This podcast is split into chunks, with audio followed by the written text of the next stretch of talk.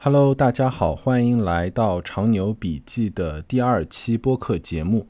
今天想和大家聊一聊的是一家刚刚上市不久的消费品品牌，是来自瑞典的 Oatly，啊、它的主打产品是燕麦奶。知道的小伙伴呢，可能会在超市啊、一些商超或者线下的咖啡店有见过它。那相信有可能很多小伙伴还不是很了解，所以我们先花一点点时间来介绍一下 Oatly 的背景情况。虽然说 Oatly 这个公司前不久才刚刚上市，但它其实是一个有很长历史的公司了，它大概已经创立二十多年了。燕麦奶最开始的诞生其实是一个技术手段，是来自瑞典大学的教授研发出了一种酶，可以把固态的植物燕麦转化成液态的燕麦奶，所以才有了 Oatly 的这个品牌，所以它是技术驱动创新的一个品牌。那么最开始呢，它也就是一个比较常规的植物奶的产品，然后作为一个牛奶的替代品，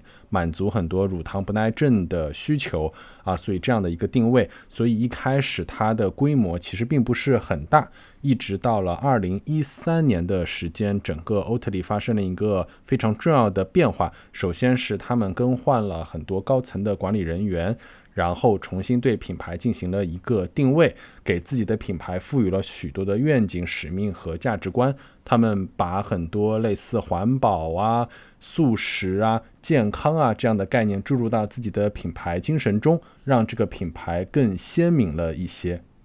他们在重构自己的品牌之后，在很多营销上并不害怕去和牛奶站在对立面，所以这样的行为甚至一度引发了很多和乳制品巨头的官司。当然，他们最经典的一个广告也是来针对牛奶的。他们有一个口号是形容燕麦奶，英文是 It's like milk but made for humans。那直译过来就是说啊，它很像牛奶，但是是为人类而生产的牛奶。那么这个话的背后的含义就是说，真正的牛奶它其实并不是给人喝的，对吧？因为它是母牛啊、呃、产出的牛奶，其实是给小牛喝的，就感觉好像我们侵犯了牛的一个权利，或者说对动物并不是很友好，这样一种概念，有那么一点点政治正确的意思啊。当然，这种比较犀利啊、比较尖锐的观点，在欧美很快就引起了很多人的支持和赞同，所以他们在欧美一下子火了，成为了一个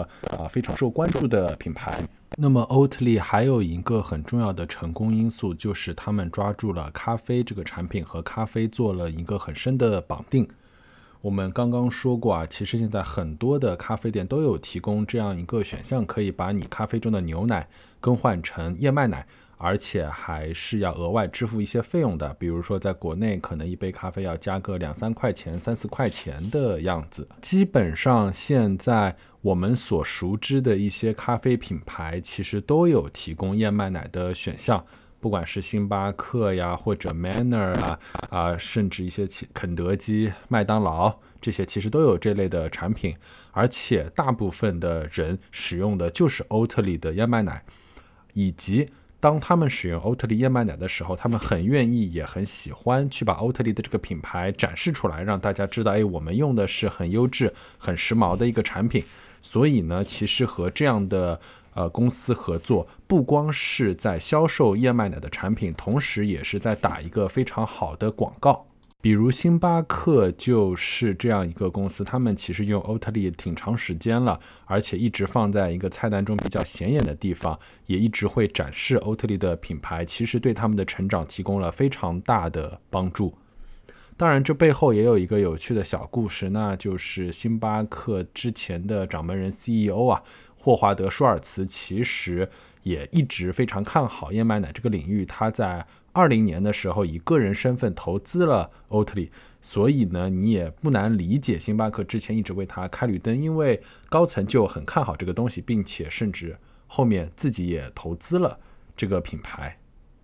好，那么前面呢，我们是简单的说了一下 Oatly 的这个公司情况。那么刚刚说到 Oatly 前几天刚刚登陆美股上市了啊，我们来简单的说一下它在美股的一些数据情况。那 Oatly 上市以后，它的 ticker 这个代码是 O T L Y 啊，搜 O T L Y 就能找到它的股票。那么前几天六月四号的收盘价是二十三块八美金，现在可能是在二十五块钱左右。那么推算下来，整个公司的市值大概是在一百四十亿美元到一百五十亿美元之间。那么到现在 Oatly 仍然处于一个亏损的状态。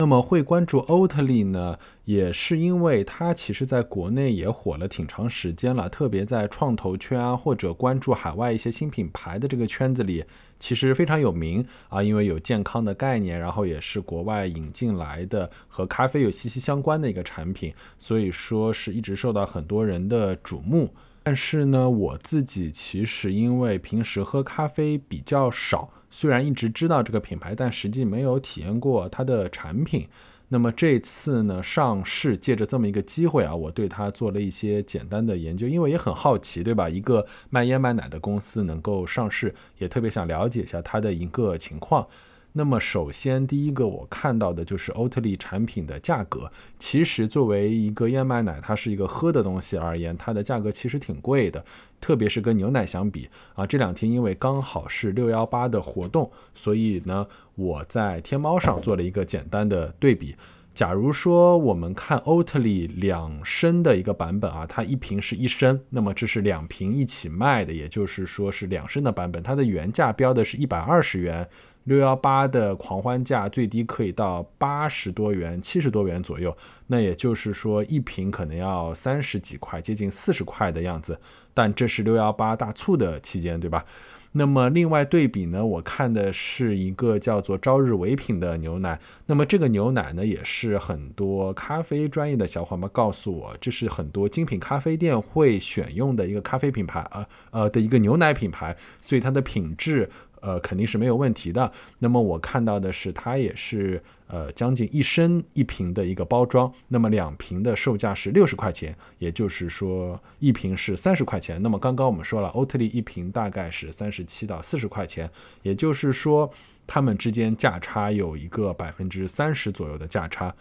而且这是因为在六一八期间，那么 Oatly 有一个比较大的折扣，实际上唯品这个牛奶，我们刚刚说的牛奶品牌是并没有折扣的，也就是说我们是用 Oatly 的六一八价和这个唯品牛奶的原价做了一个对比，仍然差了 百分之三十到百分之四十， 所以可以说燕麦奶的单价其实是比较高的啊。当然我看了一下，这并不是 Oatly 独有的一个情况，因为国内也出了一些呃，类似的产品，一些新的燕麦奶品牌，其实大家的价格都不便宜，也就是说燕麦奶这个产品本身的确是可以支持一个比较高的价格的。当然我现在不管它是因为成本高啊，还是说什么原因，我先不管，总而言之结论就是大家可以在这个价格去消费，也就是说它能够支撑一个相对高的价格。接下来我作为一个消费者，我会想的问题就是，哎，如果这个东西它价格比较高，而且看起来也是一个相对合理的情况，对吧？它就是高一点，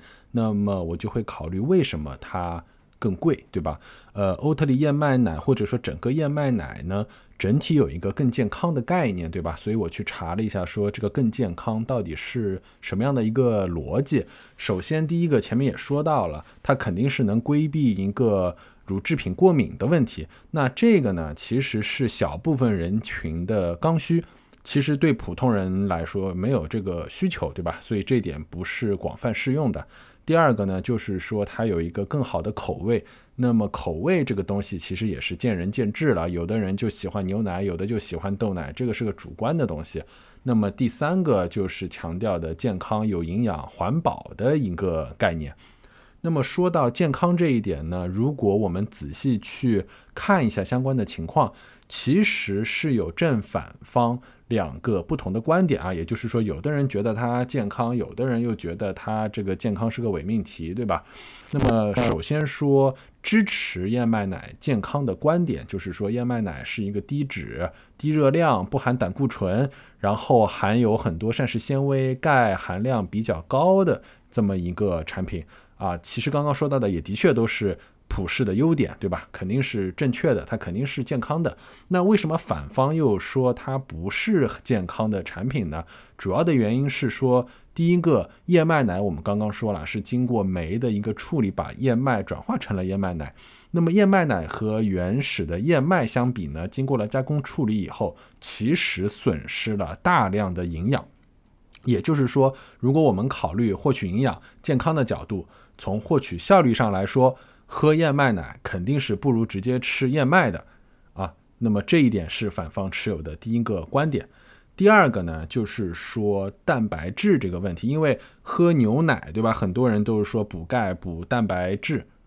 是针对蛋白质这一点来说呢，牛奶的蛋白质含量是燕麦奶的两到三倍，也就是说，从蛋白质这个角度来说呢，燕麦是一个基本算完败的状态啊。那么这是反方持有的观点，所以在这里呢，我们就可以看到，其实它对不同人群有着一个区分。因为对很多欧美人来说，对吧？他们常年喝牛奶啊，吃肉啊，其实很多人是处在一个蛋白质过剩的状态，所以当然燕麦奶对他们是很健康的，没有任何问题。但是对一些发展中国家，对一些其他地区国家，或者、呃、蛋白质含量少的一些人群，那这个就不是个优点，对吧？它不一定是一个优点。那么第二个，回过来说，刚刚说到的健康，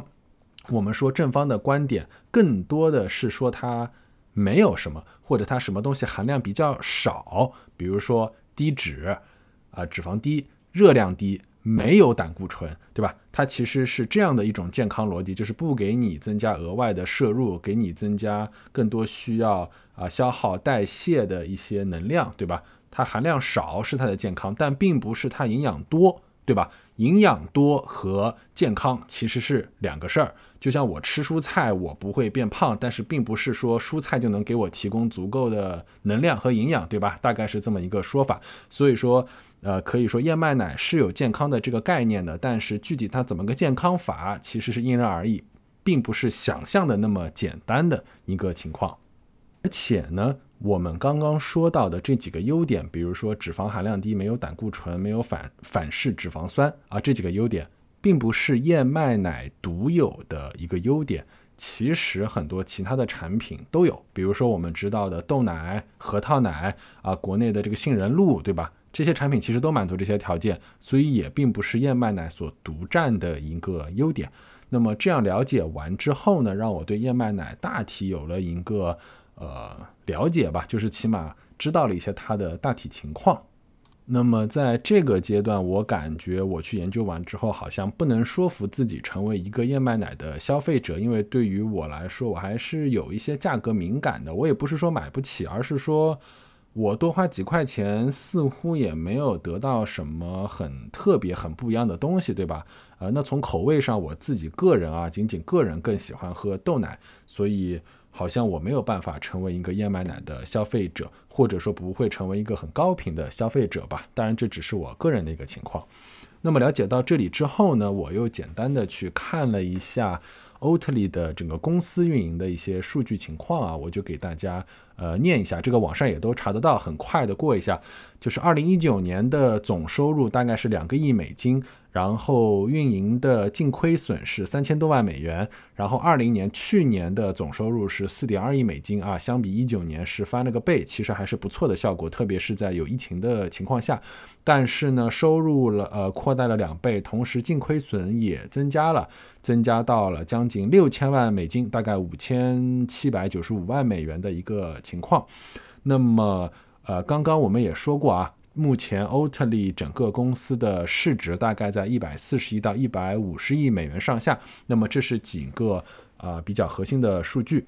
然后呢，我就围绕着这几个数据做了一些简单的调研，做了一些横向对比啊。首先第一个，我们看的就是市值的情况。我呢去检索了一下一百亿到两百亿美元左右市值的公司啊。那么挑了一些大家比较熟悉的公司来做对比，当然这里面刨掉了很多成长股，就是科技类的股票，大部分还是呃偏实业，然后偏消费品，大家能够知道的。当然也有消也有科技股给大家做参考啊。我来念一下我挑选的几个公司的一个市值排序，从低到高。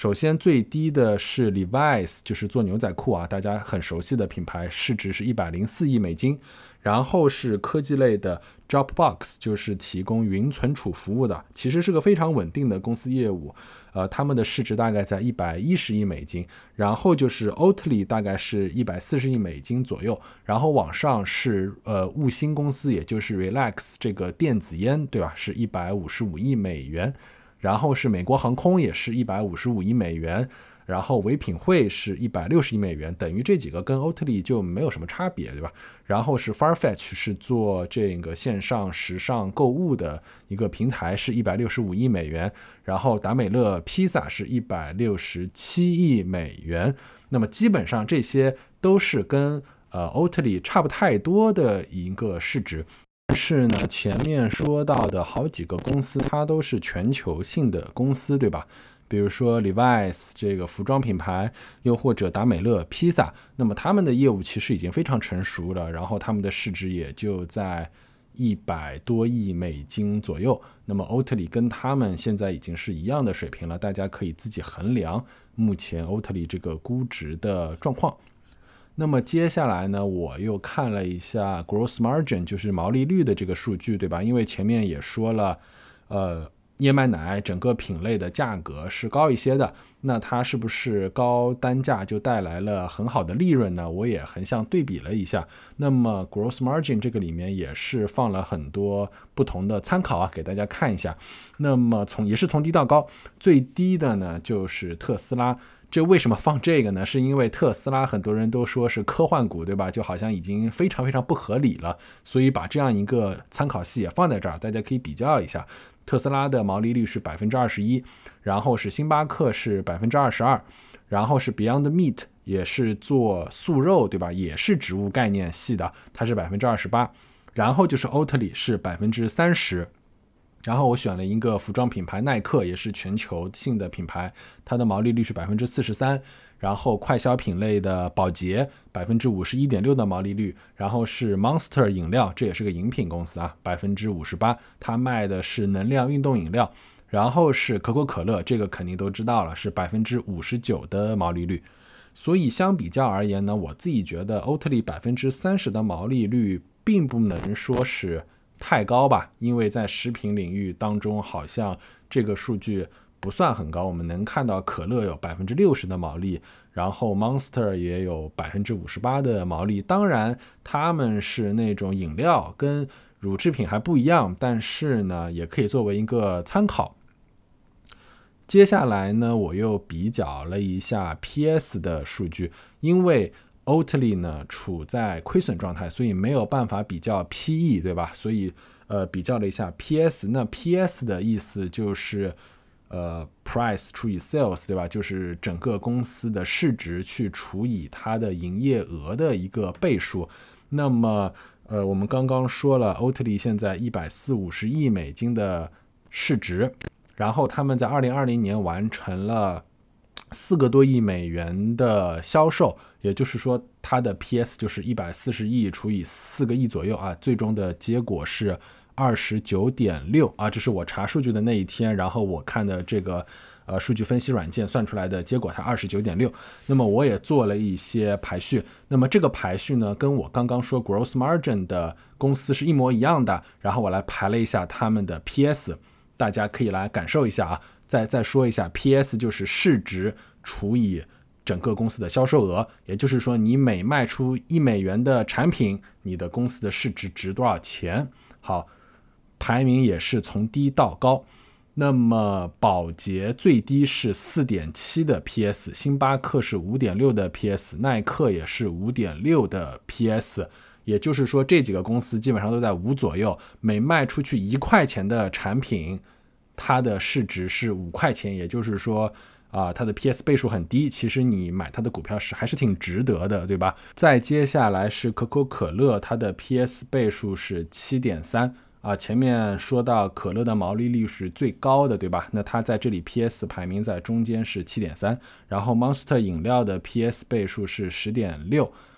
然后又是科幻股代表特斯拉，它的 P S 倍数是 十八， 然后 Beyond Meat 同为植物概念的是 二十一点八， Oatly 是 二十九点六。 也就是说在刚刚说到的呃这些公司当中， Oatly 的 P S 数值是最高的。那么这里呢，我们有一个可以关注的，就是同为植物概念的两个公司，一个是 Beyond Meat， 就是做人造肉素肉的这个公司，刚刚说了 P S 倍数是二十一，然后 Oatly 做燕麦奶的是三十。那么 Beyond Meat 呢，现在的股价大概是一百五十美元左右啊，它的 ticker 是 B Y N D， 大家可以去看到，呃，最近应该是一百五十美元上下。但是呢，前几个月它最高是到过一百八十九，甚至应该是超过两百美元也有过，我印象中。但是呢，经过一个很大的回落，现在慢慢反弹回到了一百五十美元左右。如果按照之前价格的高点，比较高的时刻来计算 Beyond Meat 的 P S 可能也有个二十五六、二十七八，那就和 Oatly 差不多了。曾经也有过这样的时刻，但是很快的就跌了下来。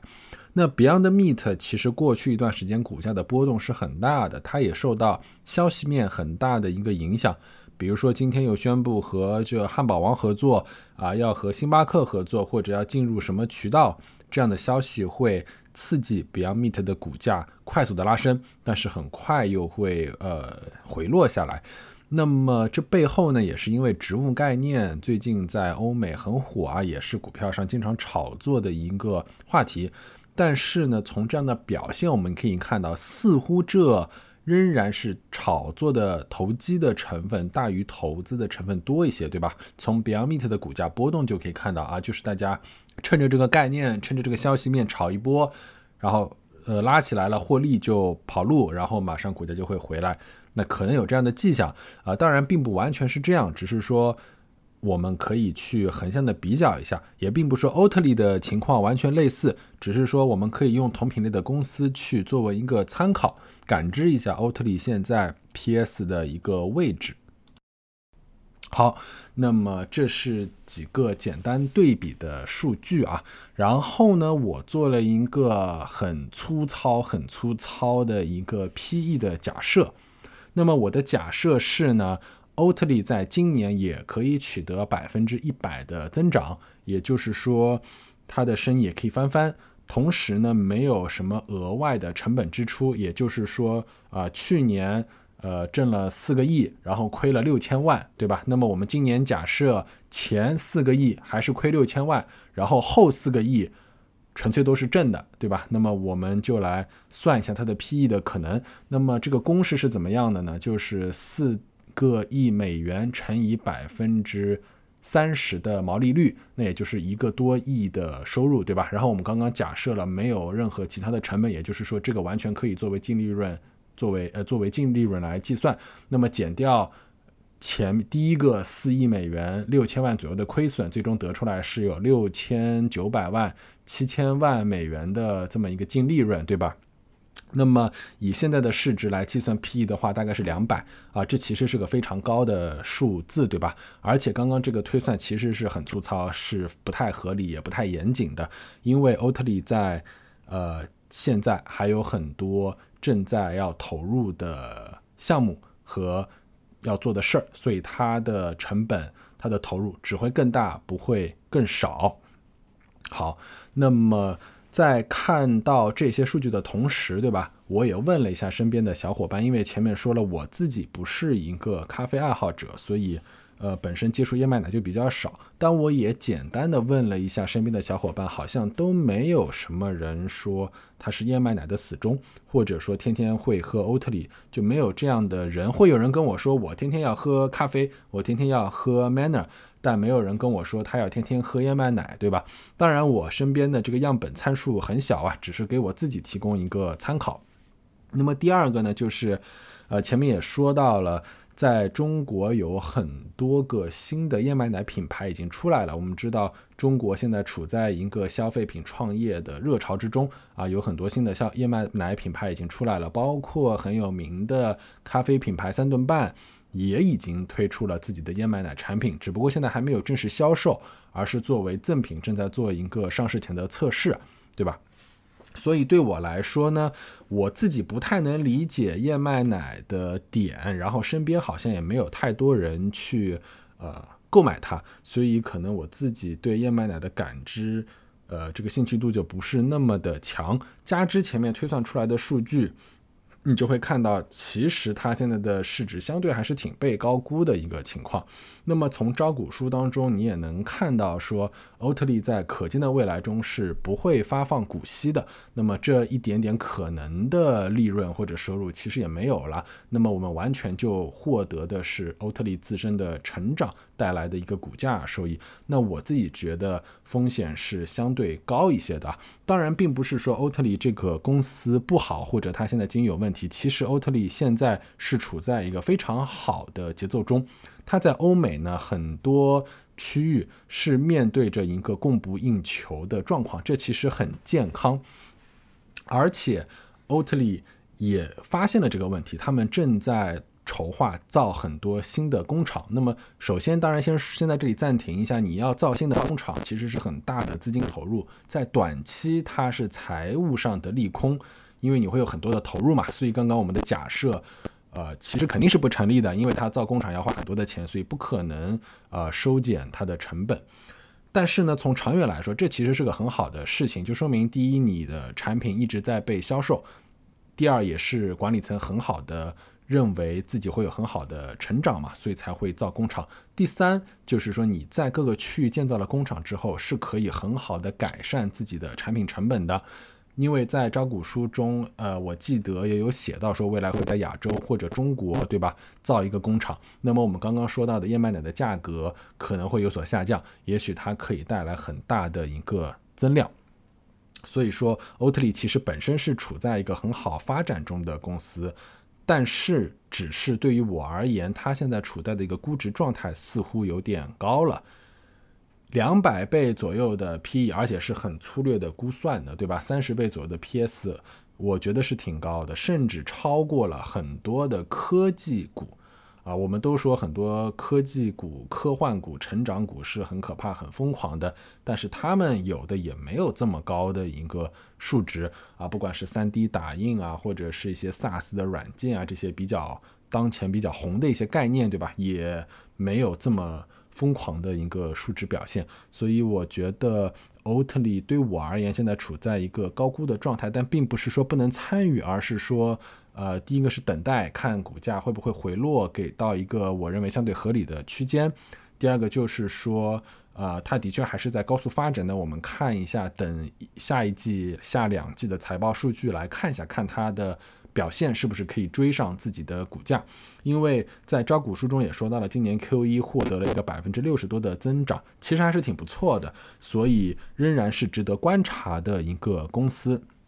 那么以上呢就是我做的一个简单的关于 Oatly 的分析啊，只是很粗浅的呃做了一些调查，因为自己刚好也比较感兴趣，所以简单的了解了一下这个品牌。那么在前几天呢，刚好安信证券也针对 Oatly 和燕麦奶这个事儿做了一个比较详细的分析研报，感兴趣的小伙伴呢可以搜索到我的公众号，然后回复 Oatly 的英文全写就可以获得这个报告的下载链接啊，可以去看一下，里面其实还是挺详细的罗列了更多的数据和分析。那么今天的节目内容就到这里了。呃、虽然说上一期对吧我们讲的是特斯拉，而且在结束的时候我有说本来第二期想说一下特斯拉在中国的隐忧的，没想到呢就是录到一半对吧这个隐忧就已经爆发了，其实我们都看到了很多媒体上包括车主对特斯拉的负面评价，那我觉得可能已经做晚了吧，就没有必要马后炮再做这么一期内容了，